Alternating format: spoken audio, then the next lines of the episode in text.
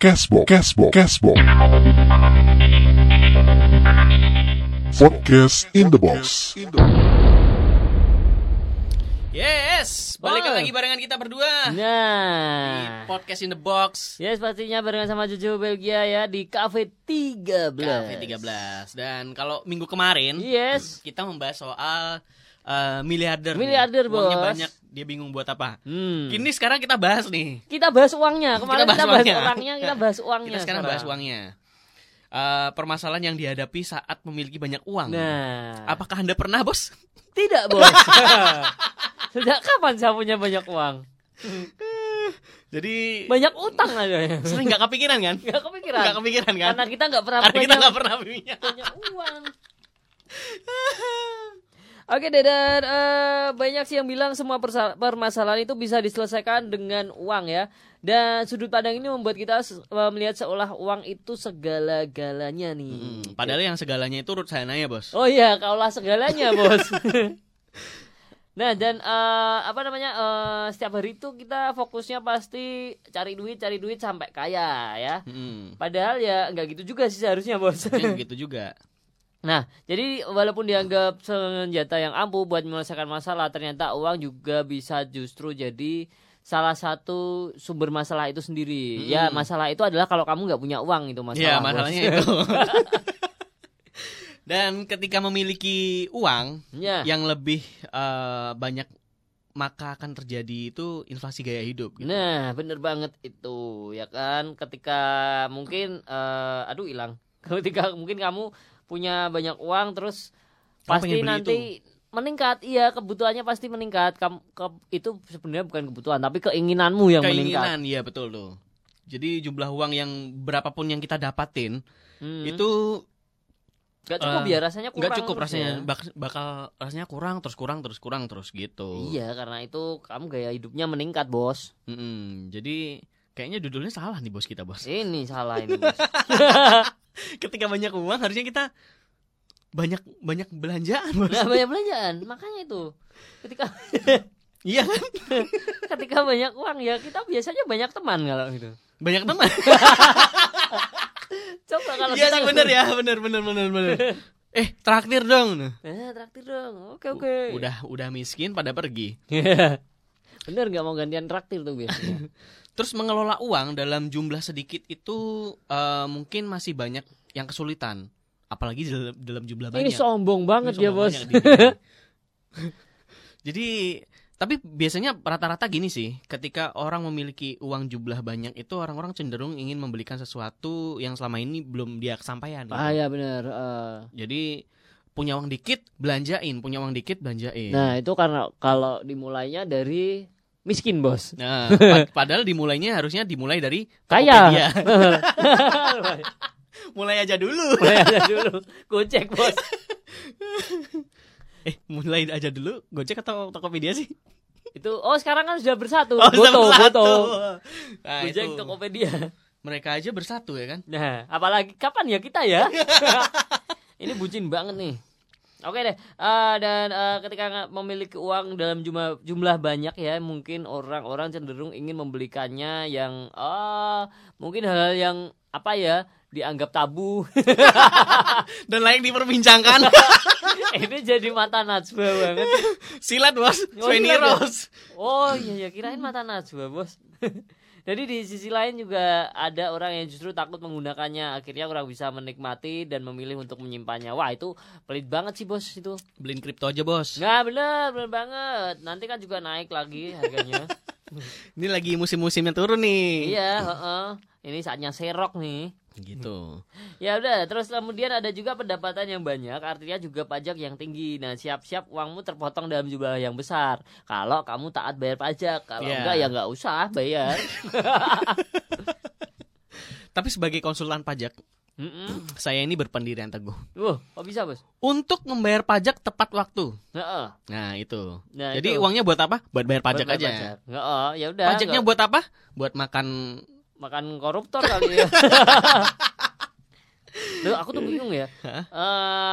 Dulu tuh pas pelajaran SD itu kalau ada guru BK, rambutmu tuh gondrong tuh harus dipotong. Kamu rambutnya harus rapi. Kalau enggak nanti kamu jadi anak nakal ya. Padahal kan banyak koruptor nakal yang rambutnya rapi ya kan. Iya, rambutnya botak pun ada yang koruptor kan. Iya, itu rambutnya botak gimana sih, Bos? Oh iya, kepalanya botak. Enggak punya rambut gitu. Iya, enggak punya rambut pun malah jadi koruptor, nakal. Ini seharusnya salah ini guru BK-nya ini. Nah, itu makanya pendidikan itu memang ini sih, semakinnya memang berkembang. Iya, memang enggak penting sebenarnya.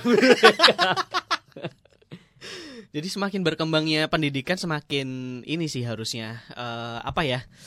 Gak boleh dibilang kalau image orang tatoan itu nakal, orang gondrong itu nakal gitu. Iya. Belum tentu seperti itu. Iya, mereka juga punya hati, Bos. Iya. Rocker juga manusia, Bos. Nah, rocker juga manusia, punya rasa, punya hati, tapi gak punya properti. Itu juga tuh harusnya dipikirin sama pemerintah ya kan? Iya, gak punya properti, minimal punya rumah satu lah gitu. Nah, digratisin kayak. Dan ada lagi nih. Ada juga ini sampai mana tadi? Oh ya, bahaya yang kan mengintai ketika kamu terlihat memiliki uang banyak itu adalah rawan dihantui kejahatan. Dan rawan dihantui teman-teman. Nah bener. Traktir-traktir, Bos. Teman kok bisa gitu ya? Iya, itu mungkin teman berarti jahat, Bos. Ya kan rawan dihantui kejahatan. Itu teman sekolah waktu itu belajar PPKN gak sih? Oh iya, gak ada moralnya ya? Gak ada moralnya ya.